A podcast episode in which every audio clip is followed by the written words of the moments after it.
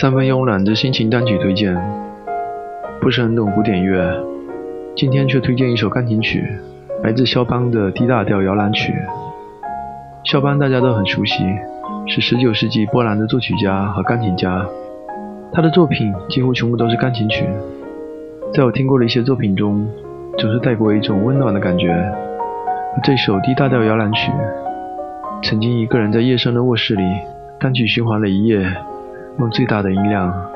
当时的心情真的感觉就像是随着琴键声上天入地，翱翔于九天之外，是一种美不胜收的体验，是那样一个孤单而美丽的夜晚。请欣赏钢琴曲 D 大调摇篮曲，